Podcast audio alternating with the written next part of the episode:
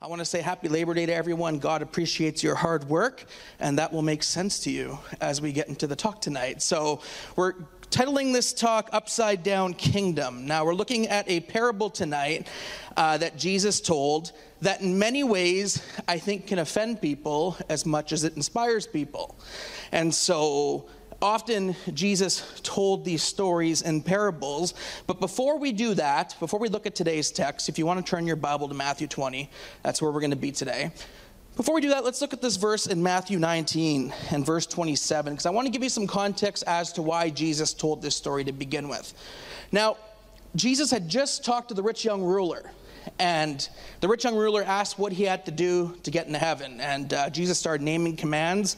Around the fourth one, he was cut off. And the rich young ruler said, I've, I've kept all these ever since I was a kid. And Jesus says, Well, you lack one thing. Uh, take all you have, sell it, and give to the poor. You'll have treasure in heaven. And to this, the rich young ruler went away sad because the scripture said he had great wealth. And this was something he couldn't part with. And then Peter gets this idea shortly after that because he's standing there with Jesus and the disciples. And Peter answers Jesus and says, We've left everything to follow you. What then will there be for us? You know, I almost see this a bit as like an opportunistic point in Peter's life, right? Like, well, we left everything. Like, look at him. He took off, right? We left everything. So, what is there for us? You see, I think Peter asks this question because he's looking for what Jesus is going to say to him. But also, Jesus answers Peter here, and he celebrates the sacrifices that they made, and he talks about eternal life. But then he makes a statement that says this He says, For the first shall be last, and the last shall be first. There you go. Thank you for the help. Um, he makes that statement, and then he begins to tell a story about it. Now, we're going to get to that story in a moment, but just a quick word about parables before we do. You see, there's nothing nice, easy, clear, or conventional sometimes about Jesus' parables. Sometimes they're confusing, and sometimes they disorient us. Sometimes he gives an interpretation, and we, the reader, are thankful for that because sometimes they just kind of go over our head. Jesus' parables are designed to disorient us intentionally from our conventional wisdom in order to show us and teach us about the kingdom of heaven and God's way of arranging the world. And that's difficult for us because, in a way, we're being asked to think about the world in a way that we've never been trained or experienced in doing so. Are you with me? It's different than our conventional wisdom. So, towards this end, Jesus tells parably, par- parables sorry, to deliberately, hear it again, deliberately, I think, throw us off balance in the hope that we will stumble or fall into the world of God's grace and God's ways. You see, as long as we keep our balance, we tend to just stay where we are and we stay with our own opinions and we stick to what we believe and to what we think. Um, but Jesus wants to disorient us sometimes, throw us off to an extent. Perhaps Jesus wants to challenge your assumptions on things so that we will find ourselves not in our own world, but in the amazing world of God's grace. But first, let me just illustrate quickly what may come up when we find ourselves there, okay? How many of you have ever found yourself in life saying that's not fair? Anyone? Right? You talk to kids, right? and they get this immediately. And I've used examples about this before. A few a month or two back I talked about how at family gatherings sometimes the most catastrophic thing you can do is pull out a board game, right? Especially if your family plays like mine, right? And you're competitive. And uh, the minute someone asks for the rule book, you know it's all gone, right? Go to sleep, wake up, have coffee, get over it the next day. Um, but in life, we want things to be fair. When we're cheated, when we're wrong, we get upset. We, we, there's a certain way things are supposed to work. And when they don't work the way we're used to, we say, well, that's not fair.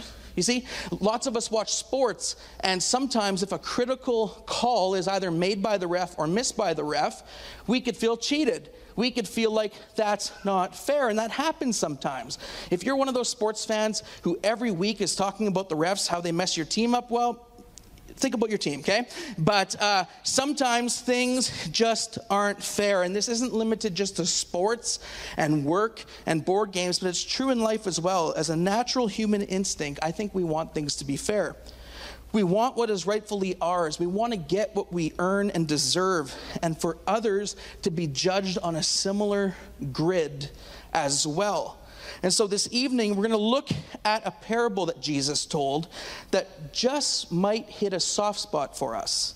It may cause us to react because something about it will go against what we believe and perhaps what we've been taught to believe living life on earth. So, Matthew chapter 20, if you have your Bibles, you could head over there. Here's what Jesus said. He said, For the kingdom of heaven is like a landowner who went out early in the morning to hire workers for his vineyard. He agreed to pay them a denarius for the day and sent them into his vineyard. About nine in the morning, he went out and saw others standing in the marketplace doing nothing. He told them, You also go and work in my vineyard, and I will pay you whatever is right. So they went. He went out again about noon and about three in the afternoon and did the same thing. About five in the afternoon, he went out and found still others standing around. He asked them, Why have you been standing here all day long doing nothing? Because no one has hired us, they answered. He said to them, You also go and work in my vineyard. And when evening came, the owner of the vineyard said to his foreman, Call the workers and pay them their wages, beginning with the last ones hired and going on to the first. The workers who were hired at about five in the afternoon came, and each received a denarius. So when those came who were hired first, they expected to receive more. But each one of them received a denarius. When they received it, they began to grumble against the landowner. These who were hired last worked only one hour, they said, and you have made them equal to us. Hmm. You've made them equal to us, who have borne the burden of the work and the heat of the day. It's hot outside. You know what that's all about, eh?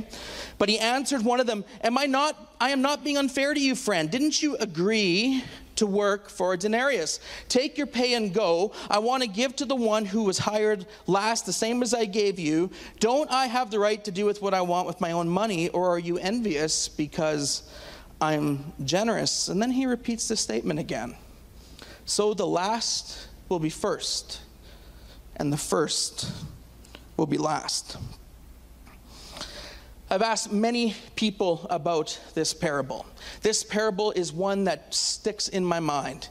It, it, has stayed with me because I've read it many, many, many times. And when I first started reading this parable, I answered the same way a lot of people who I asked the question, What stands out to you about this parable? You know what that is? I often thought to myself, that doesn't seem fair. How many of you with me? Anyone?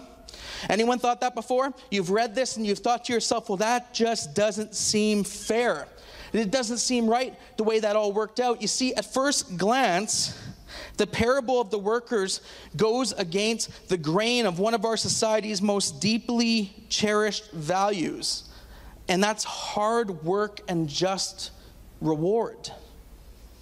The more you work, the more productive you are, the more you ought to get paid. How many of you have experienced that in your life on earth? Anyone? We've all probably experienced this. You see, this makes no economic sense, and this isn't necessarily a blueprint, this parable, for how to build a business on earth today, okay? So don't take it and use it that way. But Jesus was purposeful here. And he says in verse 1 the kingdom of heaven is like a landowner who went out early in the morning to hire workers for his vineyard. You see, this parable is one that people can easily become frustrated with. And the reason why that is, is because we are so deeply schooled in the world of the merit system where everyone gets exactly what they deserve. Coming at it from that angle, we can immediately dismiss and we can disagree with this story. But the trouble with that is that it all comes from the mouth of Jesus. And that creates a problem for us, for those of us who follow him, if we want to dismiss this story.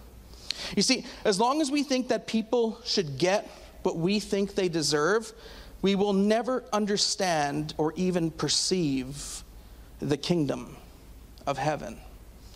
And so, what is Jesus trying to teach us about the kingdom of heaven through this parable?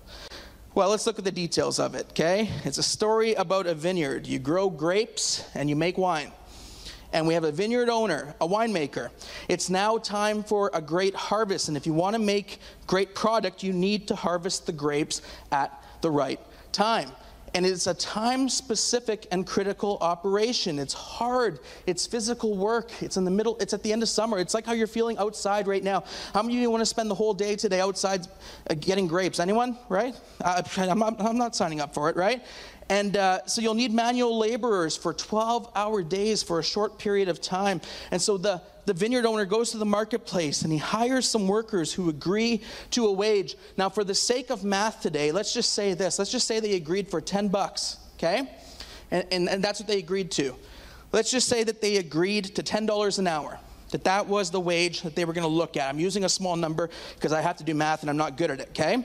So let's say 10 bucks. He needs to get them working because the rains are coming and harvest needs to come in now. So he hires a bunch of laborers at 6 a.m. to go work the vineyard.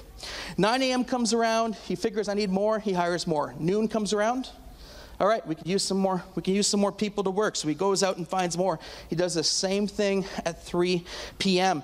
And finally, for some reason, he, he's back in town and he sees some people standing around at 5 p.m. and have not been working.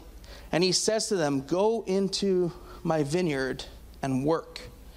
And he doesn't necessarily, the story doesn't tell us that he made an arrangement with them about money or a contract, but he just said to go. And they go and they work and this last bunch was hired at 5 o'clock, and they work for one hour. Now, let's just make a note about this here.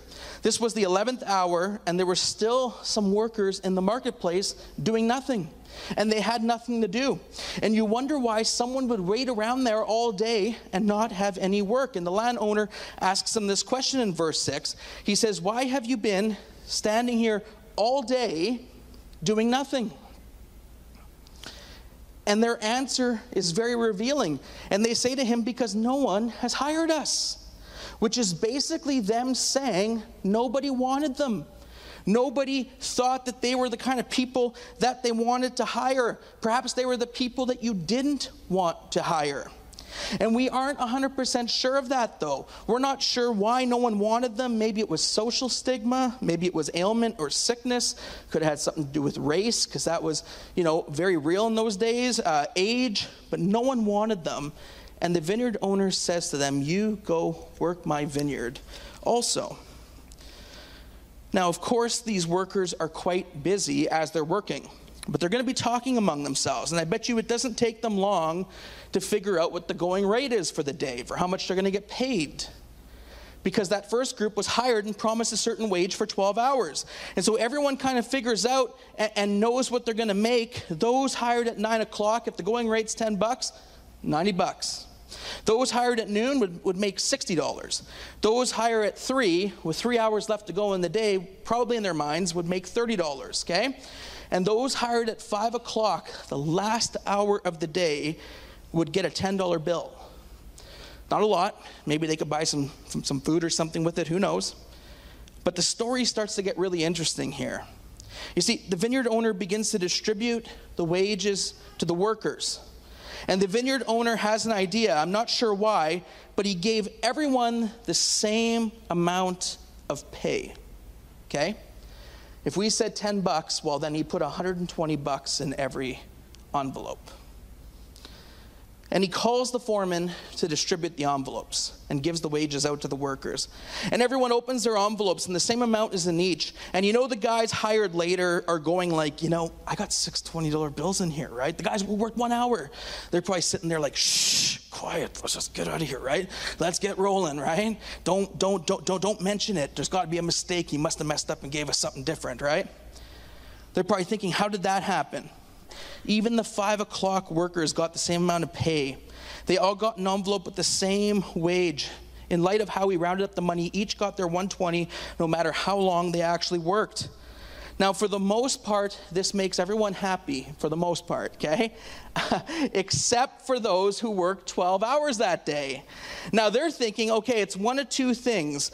Either that last group gets 10 bucks and we get 120 bucks based on the metrics that we did here. Or if they get 120 bucks, then surely we're getting $1,440, okay? I had a calculator, trust me, that's what it would add up to, okay? And the early group's thinking that the going rate's 120 an hour, we work 12, and that's got to be 1440, bring on the cash, right? They're probably excited about that thought, but they don't get it. And they don't get $1,440. But like everyone else, they get an envelope with six $20 bills in it and the same wages as everyone who worked that day, no matter the time length. They receive that and they're not so happy about it. And they're fuming. and they're likely thinking of the argument that they're going to make about this. And they're probably about to put together some sort of speech that they're going to regret giving. And they go to the boss, the owner, and they say, Wow, this is just not fair. And the cut of their argument, as said in Scripture, is this in verse 12. Those who were hired last worked only one hour, they said, and you have made them equal to us. You have made them equal to us. You make those lazy guys that didn't sweat, that aren't even tired, who haven't been here all day like we have, you have the audacity to make them as equal as us? This is what they're thinking. This is what's going through their thought towards their boss at this point. And you know what? Sympathetically, and especially in the culture we live in, I'm sure some of us have read this and thought to ourselves, well, they got a point, right? They kind of have a point. It makes sense. You make one hour workers equal with all the all day workers?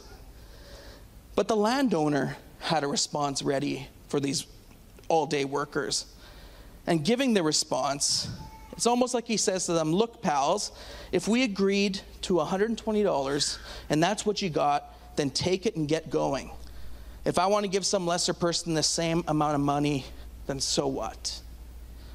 And so there's some things we learn in this story about the kingdom of heaven. This story teaches us to ponder many things, but the overall point that we uncover here is this idea of unmerited grace. Okay? Does this story that Jesus tell ever disorient you, even as you read it a little bit? It should. That's natural. Because this story is not about the way in which the world we live in today is run. That's why it's disorienting to us, but it's about the kingdom of heaven. And the governance that comes from this kingdom is not based on merit, but it is based on grace. But we've known that all along haven't we? You know, we've written about this subject, we've sang songs about the grace of God, amazing grace. We tell people we're saved by grace, etc., etc., etc. But when someone starts telling a story like this, that's somebody being Jesus, and really illustrates it, it can become a little disorienting. Our guard is up, and some of us immediately think to ourselves, that's not fair. That doesn't seem right.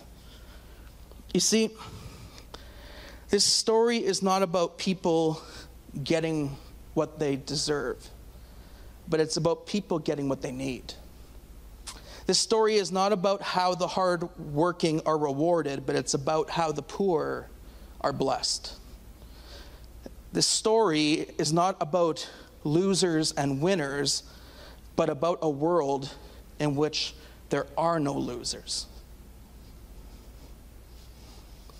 This story is not about great accounting, amazing record keeping, and keeping score with one another. It's about ludicrous grace.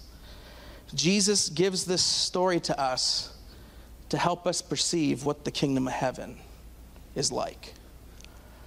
You see, I was reading through some commentary on this recently. An author and theologian, Robert Capon, a theologian who's written some very interesting commentary on this portion. in regards to this story, here's what he had to say in his book, and I love this line. He said, You see, bookkeeping is the only punishable offense in the kingdom of heaven. I like that. Bookkeeping is the only punishable offense in the kingdom of heaven. And I found that pretty good. Now, that's no disrespect to any bookkeepers here today, okay? We love you. We love your work. God does your work. This is a different story we're talking about here. Please keep that statement in context of the story and kingdom principle. Because in this story, I think Robert Capon's point is actually very applicable. There's no room to be counting others' hours. There's no room to be counting others' works. There is no room in the kingdom to be counting others' sins against them. Think about it. If anyone else told us the story, we might flat out reject it. In fact, we might write it off, we might dismiss it immediately. But here's our problem if we want to do that. This wasn't just anyone who told this story, but Jesus told this story. And he said, This is what my kingdom is like. And sometimes, I think in our world, we have a temptation as we live in this world that we sometimes have a tendency to treat God like we treat business. You see, business is like a merit based system. I work for 10 hours a day, then I expect 10 hours of pay. And we have a tendency sometimes, a temptation, to treat God the same way. God, I'll give you this if I can just get that in return. And so we put forth the effort so that God will accept us, love us, and look out for us. And yet, Jesus is always pushing back on this idea that getting to God is based on doing good and based on your moral behavior. Jesus is trying to get us to, the, to see in this parable that it's not about us being perfect or anything we bring to the table, but it's really all about Him. It's really all about God in our lives. You see, I grew up in the Catholic Church. Some of you know this, and I've talked about this before. And uh, growing up in the Catholic Church, and I'm not blaming them for this because this was probably my own thinking, but somehow I got this idea that God was always upset with me, that God was always angry with me, and that, you know, I just had to somehow make God happy with me. So hopefully, if I did enough good stuff, God would forget my bad stuff. And I felt like, you know, a hamster on a wheel. I was never ever getting anywhere. My faith could never really take off because I always felt like, you know, it was like the wheel of works that I was living on. And, uh, and the direction and purpose of my life was off when I was living for God that way. Because that was me trying to earn God's love and acceptance as a young teenager. And so I understand how people can fall into this type of thinking. But I don't want anyone to stay here either. You see, the real point of this story is obvious. It's essentially like the same point as this, the parable of the prodigal son. How many of you know that story? Anyone? Anyone? Okay. And the offended all day workers in this parable are acting exactly the same way as the older brother acts in that parable. You see, in that story, there's two brothers, one who's young, and he asks his dad for his inheritance, which is basically saying, You're dead to me, can I have my cash once you die? The dad agrees, gives him his money. He takes off, wild living, prostitutes, all sorts of things he got himself into. He spent all of his money, he's poor and broke. He's working for someone, longing to, to eat the food that pigs eat. He thinks to himself, if I just go home, maybe my dad will hire me as one of his workers and I'll at least have a better life than this. So he starts going home, and the dad sees him from a distance and runs after him and runs towards him. And not just that, but he brings a robe and he brings a ring and he calls a party. He's going to kill the fattened calf and they're going to celebrate because this young son who was lost is coming back. And everyone who reads this can get touched by this story, except for the older brother. He's sitting at home thinking, oh my gosh, why would, you, why would you ever do this for this kid? This kid disrespected you. This kid took your money. This kid wasted his life. How could you do this? And he stands there bitter and upset and angry that the Father's love and grace could actually be that good. In this story, we see a similar idea going on with those who are working in the vineyard. You see, if anyone's actually treated unfairly in this story, it's probably the vineyard um, owner, right? It's not the all day, all day guys who d- decide to work for a set amount. They signed a contract, they knew what they were getting themselves into. If anyone's treated unfairly, it's probably the vineyard owner in this case. This crazy but generous guys, he paid unskilled manual laborers a bunch of money for, for an hour of work. And big wages to people who are just picking grapes and grapes for one hour. You see, if anyone was taken advantage of here, it wasn't the all day workers, it was the owner who was shelling out more money for less work. But as his argument is stated right here in the parable, it's his money and he can do with it what he pleases. And that's hard when you hear it that way. You go, wow, you got a point there. You can't really argue with that. It's his money. He can do what he wants with it as he pleases it, just as it is God's grace, and he can do with his grace as he pleases. Amen? It's his grace, not ours. And he can do with it as he pleases. And apparently, it pleases God to be very extravagant and generous with his grace. That's what pleases him. And so the choice is ours when we read through something like this. Jesus is giving us a parable of what his kingdom's like. We can drink up the grace of God, or we can be angry and bitter and keep ourselves out of the party because people are showing up there that we aren't very comfortable with. You see, the choice is yours. You see, here's a question I've often asked in regards to this, and it's one that's hit a chord with me recently as I've studied this over the last few years. And here's the question Why do we approach this text and see ourselves as one of the 12 hour workers when we read this thing? Why do we approach this text seeing ourselves as one of the 12 hour workers as we read this thing? You see, if we've ever resisted this parable from Jesus, if we ever thought that doesn't sound right, that doesn't make any sense. You see, if we ever think to ourselves it doesn't seem quite fair, if we find ourselves resisting this parable from Jesus, it's for one reason and one reason only. It's because we identify in this story as one of the 12 hour workers and so we can resonate with their offense. You see, you know, when you hear a story like this, you try to find your way into it. Where am I in this? Who am I like in this story?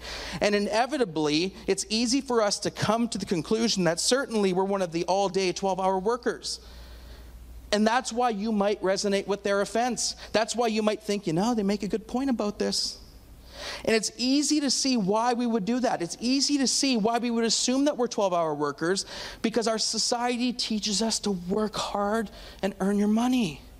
And nobody enters this text and wants to take the role on of that person who sits around for 11 hours and couldn't find work. Not many of us assume that role. You know, people who were brought on almost at pity at 5 p.m. with one hour to go, deserving far less than the people who'd been sweating and working all day long. Our culture teaches us that this is less desirable. Do what you can, earn what you get. And this is fine in the culture of this world. It makes sense to us. But the culture of the kingdom of heaven reverses the script. And again, we see this upside down kingdom at work again in this story. And verse 12 re- reveals their offense. And you have made them equal to us. This is what they were offended about. Those who were hired last only worked one hour, and you've made them equal to us who have been out here all day long.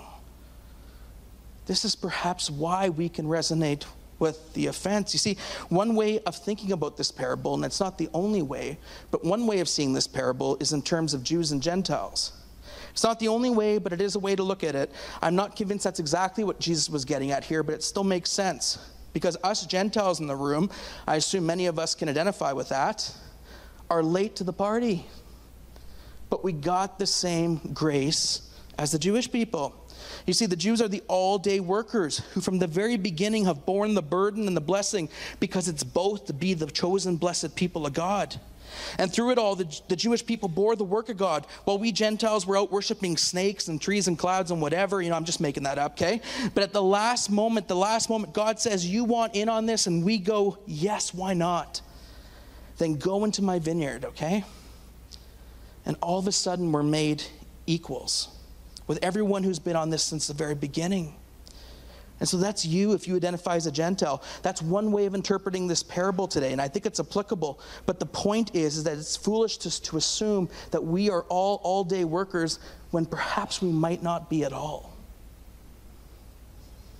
But even if we are an all day worker, remember the point of, of the parable. If we get upset with others being made equal to us by the grace of God, the only one who suffers from our anger is us and we drag ourselves down.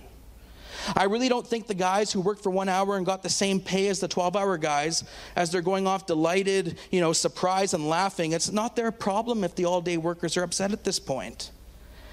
And perhaps this story teaches us something about our tendency to compare ourselves with each other. Perhaps it challenges us on whether or not we live content lives.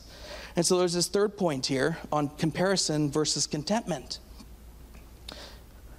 You see, maybe a thought about comparison and the need to worry about ourselves and our relationship with God is our inclination sometimes to compare ourselves to other people with what they got with what they get to do, with their giftings. Do we ever do this? Do you ever find yourself thinking, well, so and so has like 15 giftings and I got like one, right? And, and, and you get this comparison thing going on.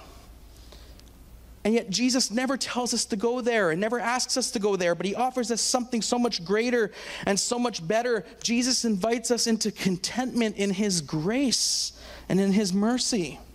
You see, we're not meant for comparison, but we're meant for contentment. And the scriptures speak to this. The story speaks to us. You see, part of the conflict is that the early workers are comparing themselves to those who work later in the day. And we see these kinds of questions throughout the Gospels. One that comes to mind is Peter in the book of John in chapter 21. Peter turned and saw the disciple whom Jesus loved was following them. This was the one who leaned back against Jesus at supper and had said, Lord, who's going to betray you? When Peter saw him, he asked, Lord, what about him? Jesus answered, If I want him to remain alive until I return, what is that to you? You must follow me. You see, after Jesus extends grace to Peter three times, Jesus extends grace to him after that. And Peter's sitting there wondering, well, what about him? What's going to happen to him? And Jesus responds, don't pay attention to John. You pay attention to me and you here. Don't get, too concerned about comparing your situation to everyone else, but you follow me. Don't try to get the upper hand by comparing yourself to someone else, but instead find your significance in resting in my grace and finding true contentment. Here's my thought tonight if your significance in Christ rests on what you do or what you bring to the table, you're going to miss the point and purpose of it all. It's not about what you do, it's really about what He did for us. And so now we ask what could be the most important and applicable question for us. And this is the take home tonight in regards to being a part of God's kingdom. Here it is. Answer it in your head, not out loud, please. Are you comfortable admitting that you are a one hour worker. You see, because in the kingdom, this is where it all starts with humility and admitting we don't deserve what we get. You see, often when we trust and rely solely on ourselves, it gets frustrating. It's tough and impossible to follow God when we're trying to earn God's love and get on God's good side. It's tiring. Trust me, I've been there. But Jesus is saying, I don't expect you to be like the first worker, but I expect you to have the mindset of the last worker. That I don't uh, deserve this. I've never deserved this, but I get to experience and know God's grace. And what an amazing thing that is for us today. You see, the truth, the starting point to knowing Jesus is this kingdom is for the humble. We likely aren't the first worker, we likely are closer to the last worker. We don't deserve it we don't deserve God's grace. And so we know we've missed it if we start looking down on other people. You know, how many of us see other people's lives and we start comparing our situations to theirs? We grow into discontentment. We never have enough. Maybe you look at your life and you point out to God that I do this and that, and those people do none of this, and their life seems so good. Living this way is tiresome, and it hinders your ability to live for Jesus. And so when I read a story like this, I almost feel like Jesus is saying, don't have the first worker mindset, but have the last worker mindset. We don't bring anything to the table, yet God invites us. You don't deserve His goodness, yet you receive His goodness. You don't deserve His kindness, neither do I, and yet we receive it, and that's grace. It's not about what we've done, but it's all about what's been done for us. You see, for the early church, this shaped and transformed everything about how they thought. Up until this point, this was unheard of. You see, I gain my ultimate significance from God's posture towards me, and it's a gracious posture. The people who started work early, their significance came from the way they performed, and those at the end realized that their significance came in the posture of the landowner towards them. Does it matter how we what we do and how we spend our time? Of course it does. But my behavior, my obedience, if you want to call it that, is the result of God's posture towards me, of His grace. Grace gives me not what I deserve, but what I need. And works flow from that. You see, this story tells me a lot about how I view myself. It tells me a lot about how I view other people. And it tells me a lot about how I see God. This story also tells me a lot about how I should view myself with humility, about how I need to interact with other people because we're all in the same boat, and about the amazing grace that God has for you, that God has for me. And so let me just say this before I pray and close. So, even if we were an all day worker, which forgive me, but I have my doubts, okay? Even if we are, when we get upset with others for being made equal to us by the grace of God, then the only one who suffers from that anger is us. And it cripples our ability to love Him and especially love people as Jesus taught us to. My suggestion tonight is that we don't do that, but that we learn to rejoice with those who rejoice. And if anyone receives the grace of God, we just think, hallelujah. That's amazing. What a beautiful, beautiful thing. Wouldn't it make more sense to assume that we are the ones who got full pay for almost no work? Wouldn't it make more sense to assume we got full pay for almost no work and call it grace? the grace of God and then thank God for it. And the moment we see that, we go, wait a minute, wait a minute.